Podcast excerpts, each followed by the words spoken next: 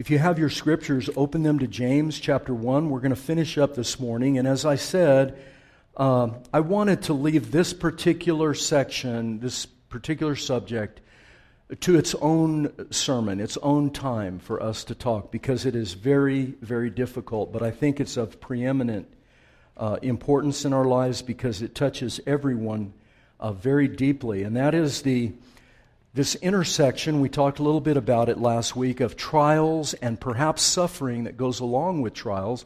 Every trial doesn't have suffering, uh, but some trials do have intense suffering. But almost any trial that we undergo is very personal. It can hurt us deeply and, and cause us a lot of confusion.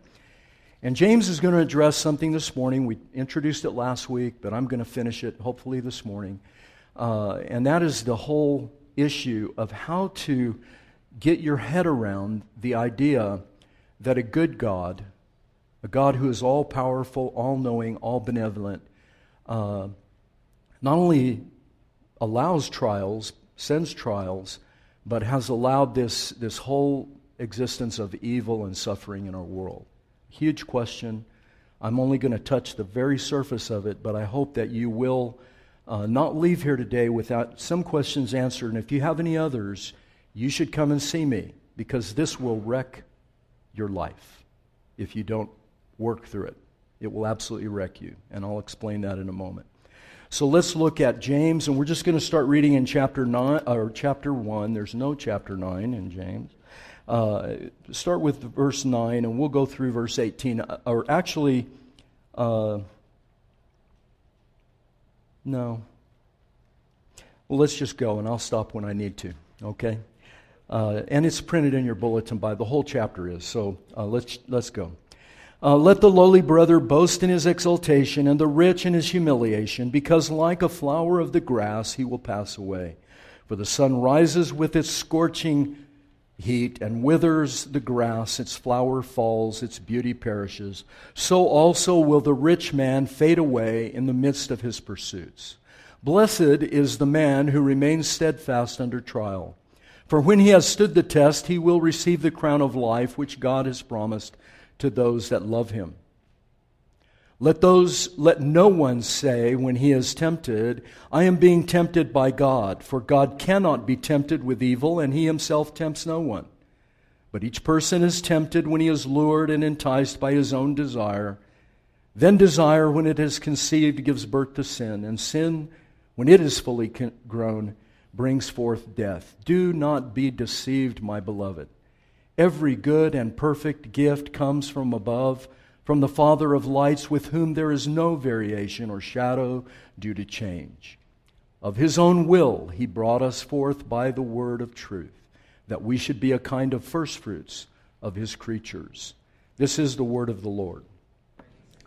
Okay, the last couple weeks we've been talking about these three things that are kind of in this little section of James at the beginning, and he'll return to them as we get into the, the book proper. The whole chapter one is an introduction, and Almost every theme, in fact, I've been able to track every theme in the first chapter, is then extended and played out, spun out, if you will, in the, in the balance of the book, two through five.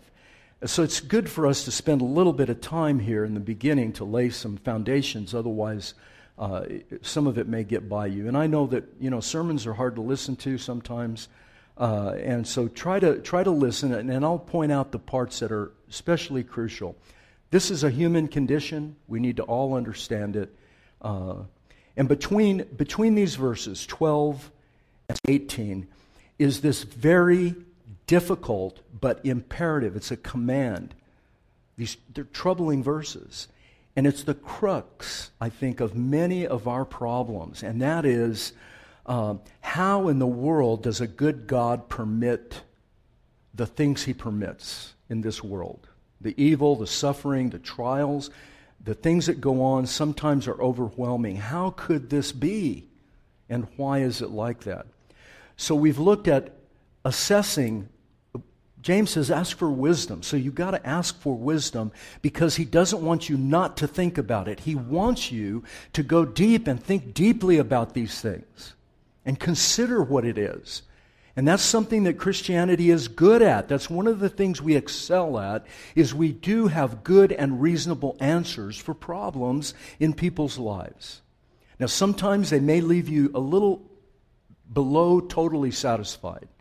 And that's by design because you are not God and so therefore you couldn't possibly understand everything, but you can understand enough to where you can move through your life with joy not being happy all the time, but with a, a current of strong joy and perseverance and faith in your Lord Jesus. And that's where He is taking us. So, a wise assessment of self, we talked about this last week, that the Bible in general presents this upside down kingdom. It's, it's, everything is in reverse in Scripture, and it goes counter to our culture, it goes counter to our humanity, and particularly in a place like the United States where we have inalienable rights and we've been conditioned to believe that we have, you know, have rights that are just granted from somewhere out there in ether, uh, or that all these rights that we have can be found in the Bible, which some of them can and some really cannot. The kingdom of God is upside down. The first the Bible says will be last. To find your life, you must lose it. To defeat your enemy, you must love and serve him. This, and I gave you a whole list of others. The, the, the Bible is replete with this, very difficult. But that's what you're called to. That's nothing less than basic 101 Christianity. Either take it or leave it.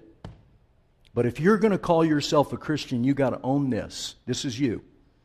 And no excuses. Oh, well, you don't know what happened to me. Does not matter. And the reason I can say that is because look what happened to Jesus. Every other thing in your life and my life must be measured against that. And if you have a good grip on what happened to that man for you, as you, on our behalf, everything else will then take its proper place in orbit around that. Get that wrong, and everything else is out of whack. And it will show. It will show up in our lives, it will show up in our relationships, and uh, believe me, it's not, it's not worth it. And so, as Christians, we are to strive constantly towards that target of making Jesus Christ Lord of everything, whatever happens. Okay. Wealth, status, position, appearance, education, personal reputation, whatever it is, cannot provide you with the lasting worth that you need, the dignity that you need, because all those things can be taken away. Family can be taken away. Your, your freedom in the United States could be taken away. You think it can't, but it can.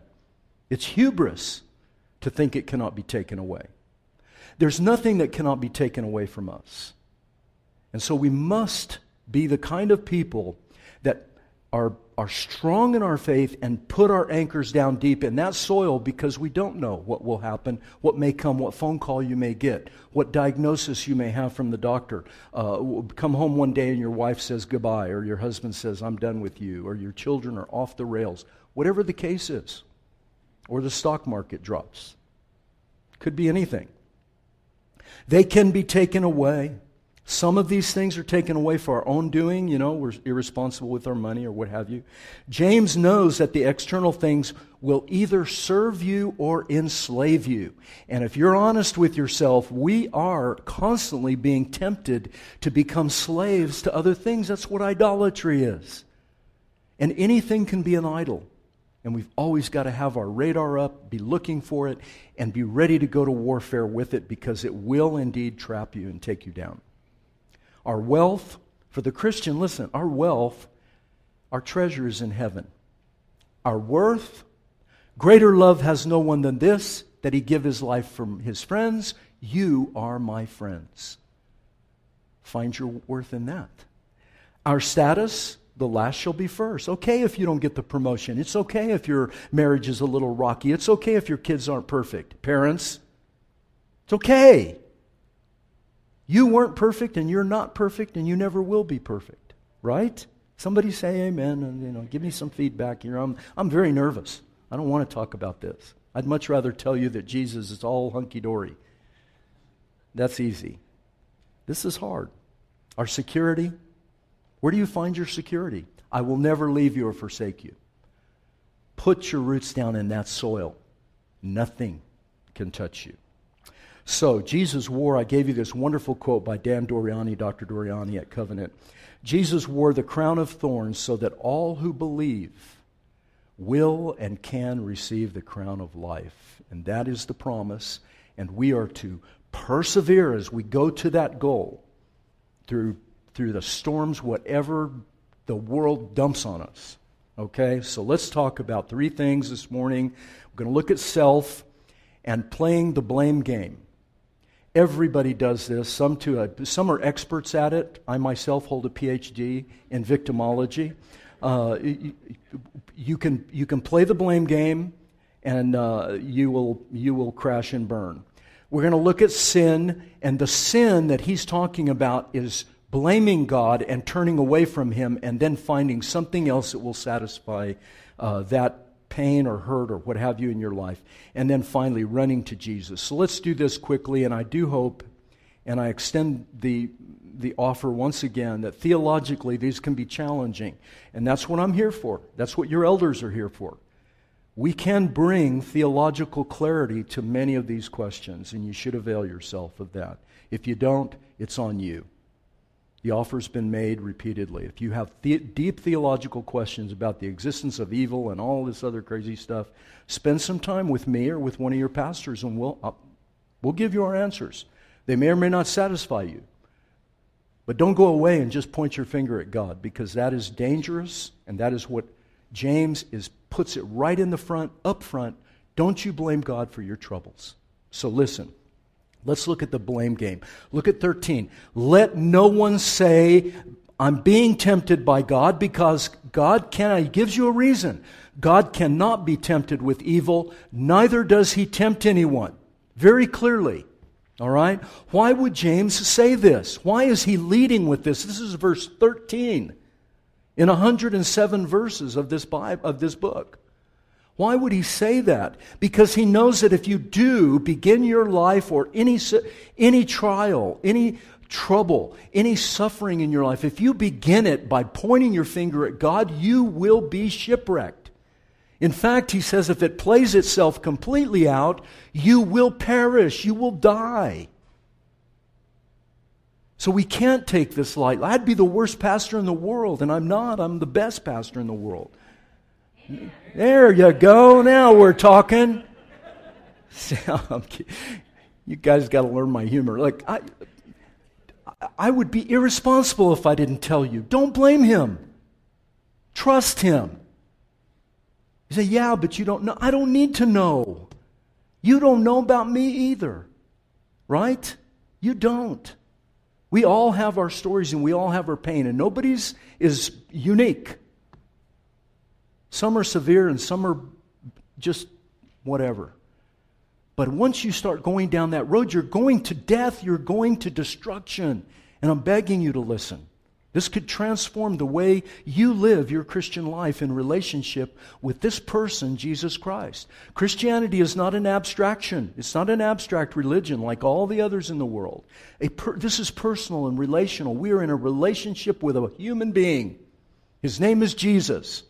You either have it or you don't. There's no one foot in, one foot out. You either go all in with Him or you just walk away and do not take the Lord's Supper. Do you hear me? Don't do it. When you drink that, you're drinking poison if your heart is not completely given to Him. Well, I'm, I'm only halfway there. Don't take it. That's why we warn everybody at the beginning of the service, or at the beginning of the liturgy for communion. Don't take it if, it's, if this is not you. Now, if you're a mess, well, I'm kind of messed up. I, yeah, come and take it. That's where you find answers. Does it make sense? I hope it does. This word for temptation is it can, it's synonymous with the word trial. It's synonymous with the word test, and it, it's in Greek. I told you what it was last week. It's peirasmos, peirasmos, and it's a very interesting word, but it has very nuanced meanings. The meaning it gets its meaning from its context. You have to look at the context to know whether it's a test or whether it's a trial or whether it's a temptation. Okay? If you don't, then it's the same word. So you've got to look at it.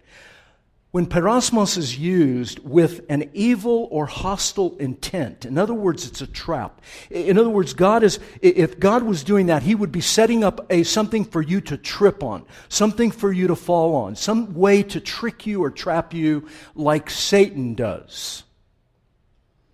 And the same word could be used, but that is not. It's with an evil intent. So therefore, you're to understand that word as what we say is a temptation when peirasmos is used with favorable intent, in other words, God knows he's going this trial is going to come and it will produce patience, endurance, strength of character. It will take you through the struggle and the trial. Then, then that is good for you, and so then you call it a trial or a test. And believe me, God's not testing you to find out something he doesn't already know. But you know as well as I do that uh, if you're going to fight somebody with a sword, have you ever seen the, you remember uh, uh, Errol Flynn?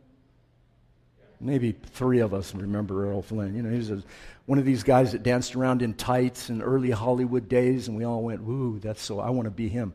Not anymore. Not in tights. But he would pull out his sword, and you know they would go like this with the sword, right? You know why they did that? They did it because they were trying or testing the blade. Make sure it doesn't break because I'm going to go kill the, the sheriff of Nottingham or what have you. Testing is good. You make sure it's going to be okay for the, for the thing that's being tested. Abraham, God didn't find out anything about Abraham he didn't know, but Abraham found out something he didn't know. Even if I sacrifice my son Isaac, God will raise him from the dead, which the writer of Hebrews says, is a figure for us, so that we understand that nothing in our hand is, should we hold anything with a tight grip, let it go because God will raise it from the dead. The resurrection is our hope, not the circumstances of your trial. Okay? Peirasmos. I told you last week, when does a trial become a test? When it intersects your faith. When, it, when a trial tests your faith, then it is a trial and it's personal. Trials are just history, they're just what's happening. But when they intersect your faith and they become personally hurt you. Now you're talking about a test. And James says, Count it all joy when that happens. Don't be joyful. Just count it as joy and fight back. Show some guts, some grit. Not in yourself, but in the one who died for you. Latch on to him in your weakness. Cry out to him. Fall.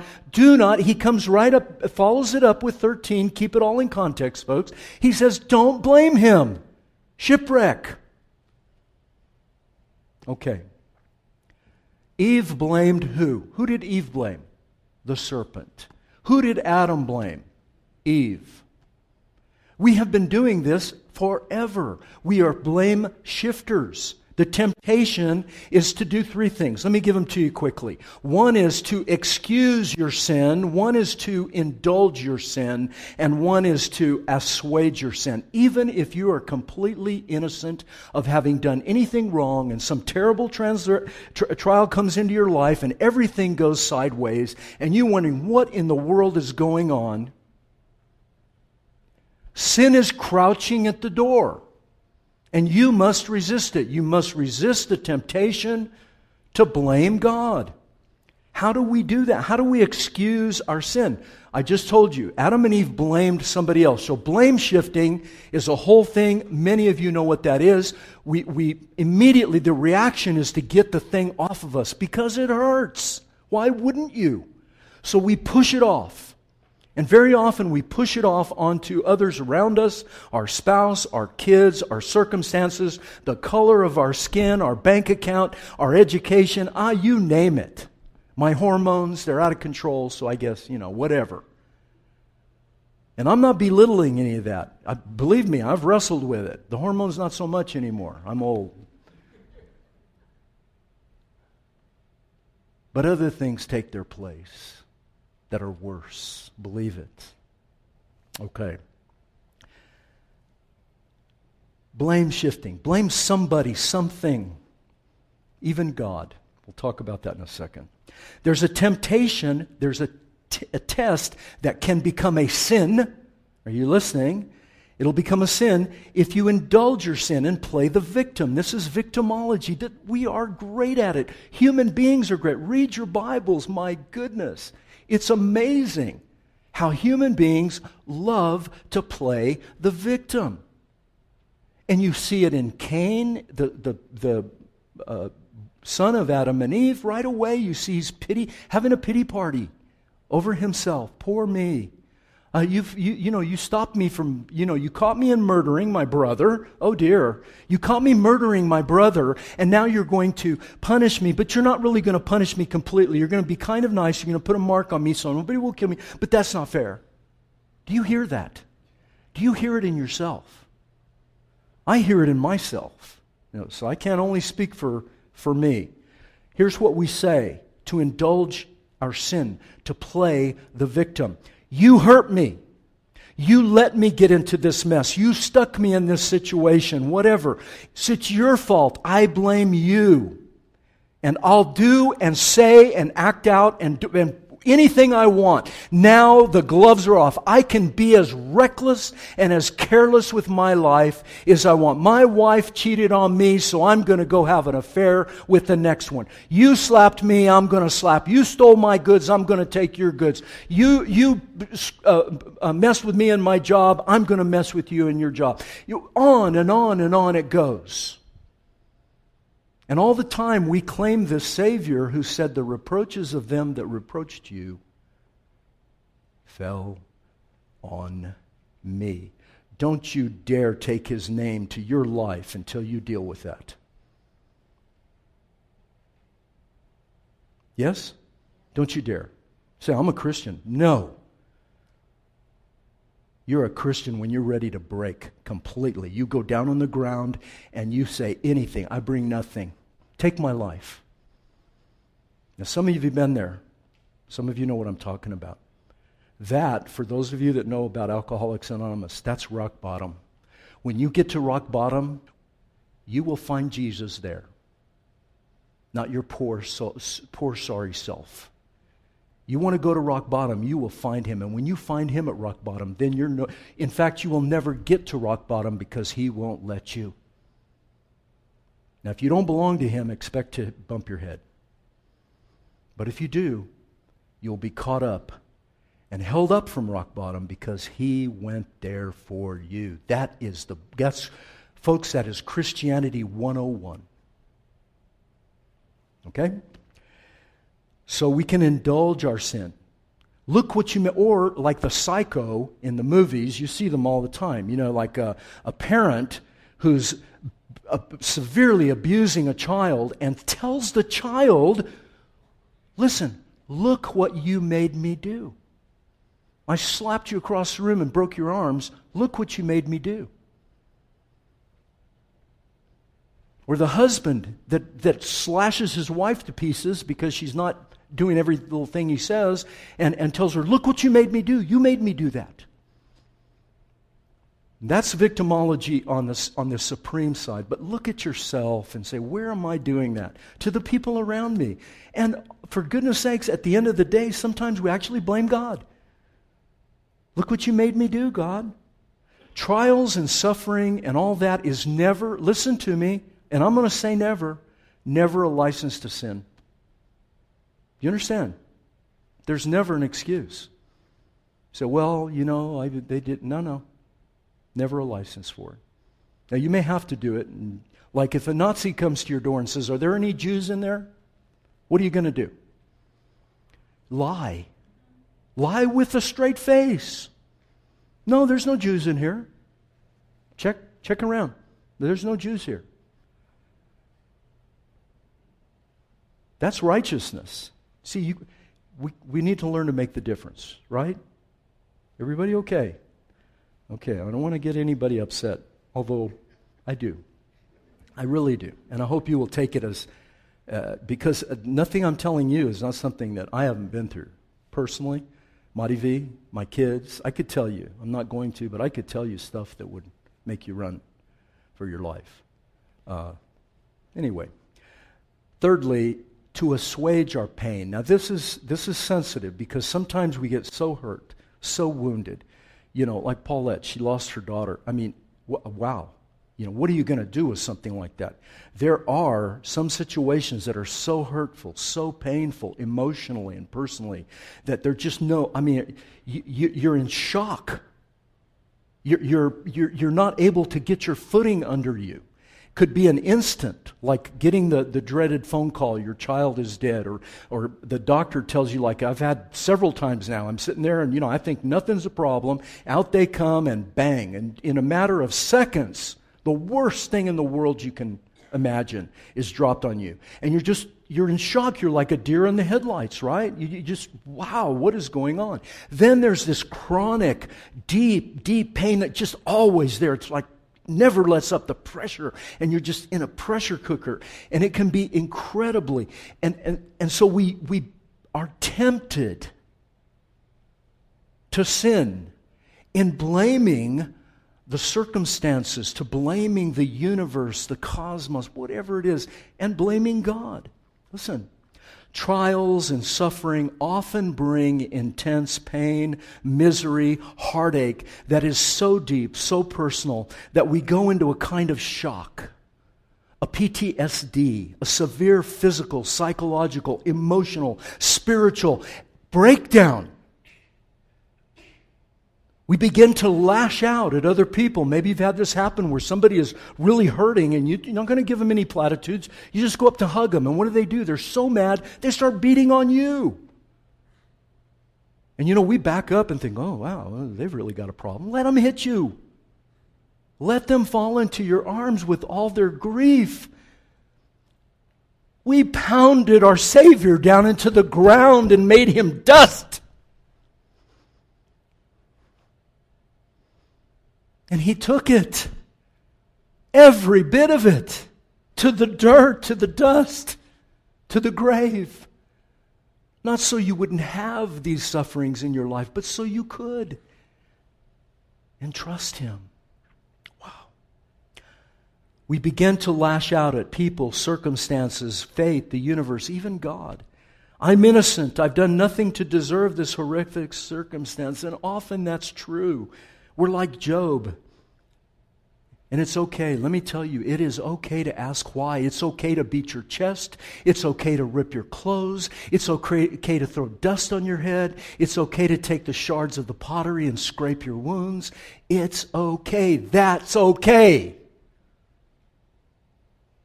But to blame God, to turn away from Him, to shake your fist in his face and say, you know what, I, but he, blah, blah, blah, and whatever you want to say, you are committing a sin. Now you're in sin. The trial didn't come because you sinned, but now you're sinning. Do not do that. You have a will. You have a will that is free. Jesus Christ bought that will for you. Use it to say no to that kind of behavior. Don't be a petulant child and stamp your foot and say, I'm mad at you. It's like, the, you know, you take your kids to the doctor and, and, and you're holding them down so they can get their shot and they're looking up at you with these terrible recriminations, right? No, no, it's your fault I'm here, you know. Little do they know you're saving their life, right? If a test, listen, this is Dan Doriani again. His commentary is terrific on James. If a test becomes a temptation, listen, if a test becomes a temptation, it is sinful nature that makes it so. If a trial comes into your life and it becomes a and it and you see it as a temptation or it's God's fault, you're sinning. Now, I know, but I don't like to say that. I know it's hard, especially in our world. We don't even believe in sin anymore. But uh, yeah, it, it, it's a sin. Don't turn away from Him. You can, but look what He says will happen. Running away to our desires. In other words, there's something that's in you. And we all have this called idolatry. He uses the word epithumia, which is the Greek word, and I don't think you ought to learn Greek unless you really want to. Uh, believe me, it's not that great to know it. Uh, but epithumia is over desire, it's an unhealthy desire for something other than God. Could be anything, could be your Reformed doctrine, could be our, our John Calvin Institutes, could be any number of things. And over desire makes it an idol. It brings it into the room where God should be alone, just you and Him. And it brings it into the room, and He does not want anybody competing or anything competing with Him. He is supreme. It's like adultery, it's like bringing another person uh, into our marriage or a marriage. Each person, listen to what these verses say. It's just, it is a study in brilliant psychology of how sin works in our lives. Listen to what he says. 14, 15. Each person is tempted when they are lured and enticed. In other words, the, the, the, the bait is, is held out like a, like a bait to a fish by his own desire, epithumia. It, those are normal. To have those is normal. What we do with them, here it comes. The desire then becomes, it's conceived. In other words, it's not just looked at, it's brought in, and the, the, the, the sperm and the egg are united, and they become a zygote, they become a thing that has a life of its own and then you nurture it and you let it grow. It gives birth. Look what he says. It gives birth to what? Sin. It can't help itself. That's all its DNA is. There's no other DNA in there sin. And sin, if you let it grow, you nurture it and keep it going, it leads you to death. You will die physically, emotionally, who knows? I mean, spiritually, I don't know. I don't want to go there. But nevertheless, desires in themselves are not evil. It's what you do with them. It's what you do with them, how you approach them. I love certain things with all my might. And there's nothing wrong with that until I make that ultimate, till I make it a thing in and of itself and it has a life of its own and it competes with Jesus in my heart and life. In other words, if it was taken away from me, I can't be me.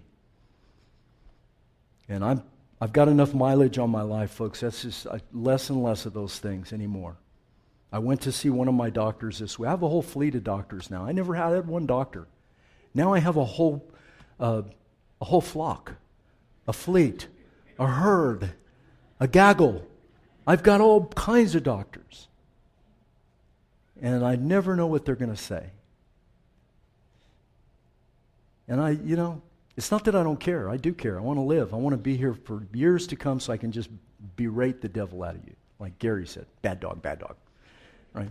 I hope you don't feel like I'm doing that, but nevertheless, think about it. We live on a hair. The, the, the coronavirus, we could all get it. Are you going to trust the Lord or are you going to just freak out in your mind? And, and if it got bad, two weeks' food is not enough. Somebody say amen. Two weeks' food is not enough. Two, two months' food is not enough. Two years of food is not enough. Nothing's enough. But Jesus, He's enough. And the history of the church is replete with Christians running into the flaming building, running into the danger, running into the Colosseum, exposing their, their, their lives to the death and destruction around them for the sake of others. The history of the church is that is when we are at our best. Is when we're not afraid and we're out there helping and serving and taking care of those that have the black plague. But there's something about it, I don't know what it is. We want to hunker and bunker and I'm not saying be stupid, but come on. Are you hearing me? I hope so. Okay. Here's the pattern. This is it. I gave it to you back in Genesis. She saw, she took, she ate, and she gave. Everything you need to know really is in Genesis 1 through 3 of the rest of the Bible. She saw, she took. She ate, she gave. And sowed a whirlwind into this world. Her husband with her, ate with her, sure. And off we go.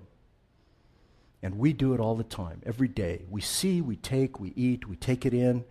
Eh. And then we're surprised when the whirlwind comes. Okay. So finally, what's the answer to all this? Don't be, he says in 16, look at it. Don't be deceived. don't be deceived. That's my job. I'm supposed to spend my week looking deeply into these things, dealing with my own junk, and I do. I deal with my own junk, and I say, okay, how can I go to Christ the King on Sunday morning and tell you something that'll actually help you? And you must not be deceived. You can't listen to the the world is lying to us constantly. I don't care if you're getting it from CNN or Fox News, they're both lying. Everybody's lying. Jesus tells you the truth. Go to him, and then you will be able to go watch Fox News or CNN or MSNBC. You may not want to do that, but you go to any number of uh, and you can listen, and you'll be able to discern, and you have wisdom, and you'll be a wise person. You can be helpful, and you can be this. But I'll tell you what: if you don't become a wise person, wise as a serpent, harmless as a dove, and listen to it, James. This is all wisdom literature, and James he's telling us be wise, especially when you face trials, especially when you face trouble. Be wise. And look what he says. How does he give us an answer? He is so, uh, you got to love this guy. I mean, he's Jesus' brother. He had, to, he had to step up on all of us, right? Man, go read his story. You won't say that. Look at 17, 18. Every good, every perfect gift is from above, coming down from the Father of lights, saying, No, he's not the author of temptation. He's not out there trying to trick you and trap you and, and do all this. No, he's the Father of lights. It, the good gifts that we have in our life are coming down to us. They're not just something innate that you just happen to have or that you all on your own. What if you were born in, uh, in the, in, in, what if you were born five miles from here in Juarez. In one of the dumps, one of the cardboard house places. What if that? Would you be here today? Would you be who you are? Would you have a 401k? For goodness sakes. How crazy are we? We've lost our ever loving minds. Now, you all are silent, but I can hear the angels shouting, Amen.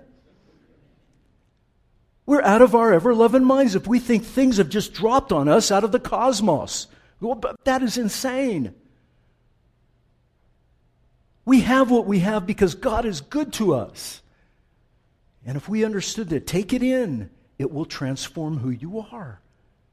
It'll change who you are. You'll start looking outside of your house. How can I make this a better place? I went this week and heard Itzhak Perlman. Did any of you go to the concert, Itzhak Perlman? Oh my gosh.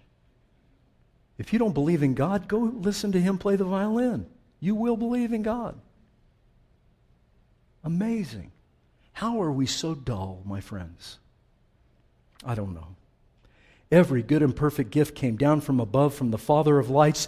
There has no variation, no shadow of turning. He means good to you no matter what comes your way, no matter how the chips fall, no matter what card, deck of cards you've been dealt.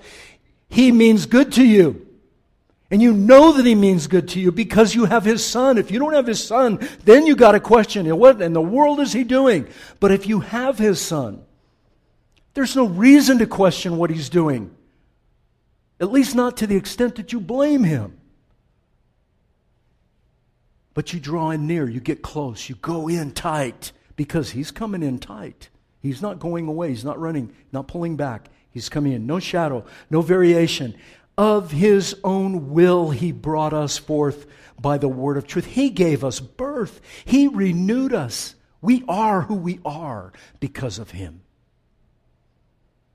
by the word of truth that we should be a kind of first fruits. That means that we are his children. We are the best, the most prized, the most loved of all creation. And folks, I know this may sound like pie in the sky, but someday when you die, when you die, you're either going to just go into the grave and not know anymore and your body's going to decay and that's the end, or you are going to be aware.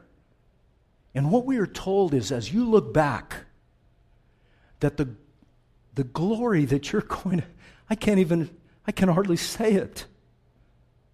The glory that you're going to experience is going to make every other pain and heartache that you've experienced pale. Because the people you've lost, the things you've lost, the good you love, the things you wish you had had, they're all going to come together and you will have Him and with Him everything else. Christianity is amazingly bold. It says you cannot lose. All he asks is that you trust him. If there's any encouragement from belonging to Christ, any comfort from his love, any fellowship together in the Spirit, are your hearts tender and compassionate? He, he's asking. Then make me truly happy by agreeing wholeheartedly with each other, loving one another, working together with one mind and purpose. Don't be selfish. Don't try to impress others. Be humble, thinking of others as better than yourself. Don't look only to your own interest. Don't try to impress others. Take on the interests of others. Have the same attitude in you that was in our Lord Jesus Christ. Though he was God, he did not consider being equal with God. Listen carefully. He did not consider being equal with God as something to be latched on and held on to, but instead, he emptied himself and took on our flesh. He clothed himself with the same frailty that you and I have. When he was outside Lazarus' grave, he was weeping because Lazarus was dead. It's, crazy we don't see these things. His friend was dead. A man that can feel that can feel what you have and lift you out of it, whatever it is. And we know because he had the power to raise Lazarus from the dead, and so he will. Though God, he didn't call equality with God something to be held on or cling to or latched on. Instead, he gave up his divine privileges, took the humble position of a slave, born as a human being, clothed himself with humanity. When he appeared in human form, he humbled himself to obedience to God even to the obedience of death. And then he goes to the, to the superlative, even death on a cross. Therefore, God highly exalted him, gave him a place above every name, the name of Jesus, Lord of Lords. You know, folks, um, there comes a time, I think, in every one of our lives where you, you have to just turn off all the social media, get out of everything, get quiet, spend a few minutes with no input and ask God to forgive you for ever failing to trust Him. Now, tomorrow you will fail to trust Him again. You'll need to ask again. But there comes a time when you draw a line in the sand. Will somebody please agree with that? You draw a line in the sand sometime, and you may have to draw it over and over again, but you draw that line in the sand and you say, No, here I stand. Come what may. Let goods and kindred go, this mortal life also, the body they may kill, your word abideth still. Do you believe that? Will you trust him? For goodness sakes, let's do that. If we do it, other people might. And boy, what would this world look like if we all did that? Amazing. Okay? Father, thanks uh, for this time this morning. These are hard things, and I don't know why in the world we ever would blame you, but we do. I think it's just because we're just all about ourselves. But we pray for your mercy, we ask for your forgiveness, and we pray that you'll renew our hearts uh, once again, both this day and every day, as we come to you with our pain and our hurt, our, our anguish, our sorrows. We know that you'll embrace us and help us. We pray that you'll do that. In Jesus' name, amen.